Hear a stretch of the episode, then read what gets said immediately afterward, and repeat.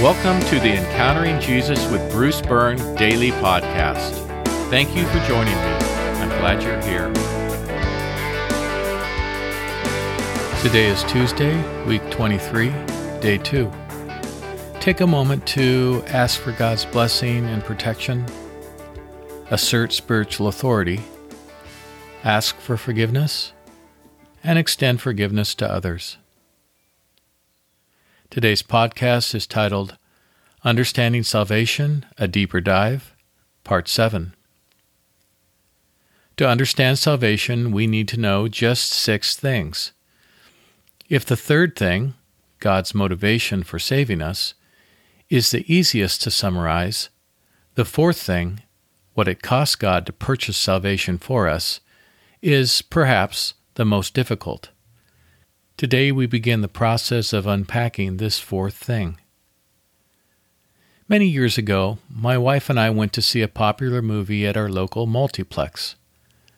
Running late, we hurried through the ticketing process, stopped to buy popcorn and drinks, and then quickly walked down the long hallway until we found the individual theater in which our movie was playing. While we had hoped to miss only the previews, it was not to be. The movie had already started. We settled into our seats and began to take stock of the action.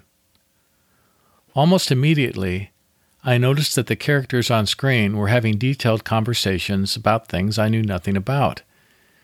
Then bullets began to fly, but it wasn't clear to me who was shooting at whom or which side I should be rooting for. I leaned over to my wife and whispered, Is any of this making sense to you? To my relief, she said, No. It was a few more minutes before we put the pieces together. The theater was showing this particular movie in two theaters, and we had entered the wrong one. The movie we were watching was over halfway through.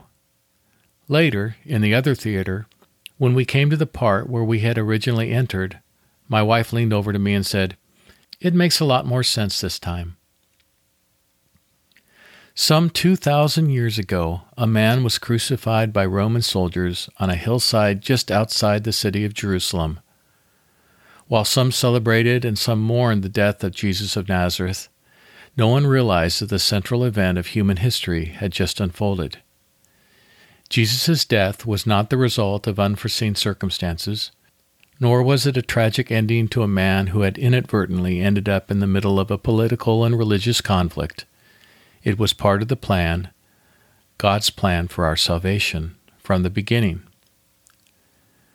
But understanding what Jesus accomplished on the cross and how the cross was part of the plan from the beginning without having at least some knowledge of salvation's backstory, the history and context which led up to the cross, and within which the cross makes sense.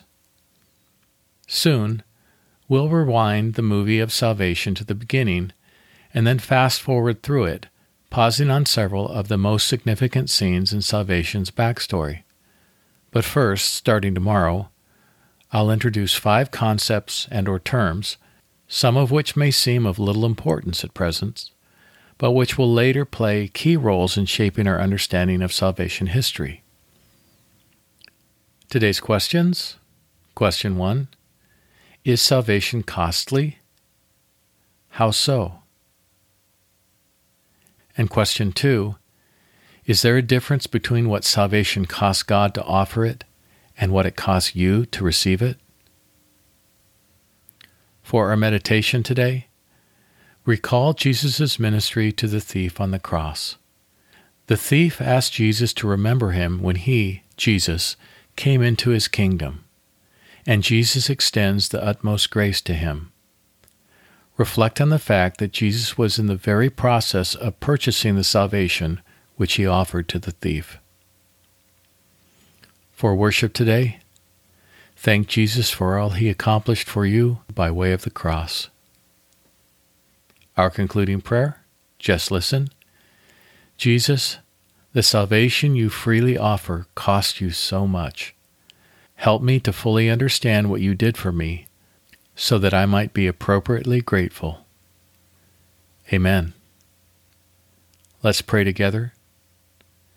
Jesus, the salvation you freely offer cost you so much Help me to fully understand what you did for me so that I might be appropriately grateful. Amen. Today, remember to pray for the people you know who need emotional healing.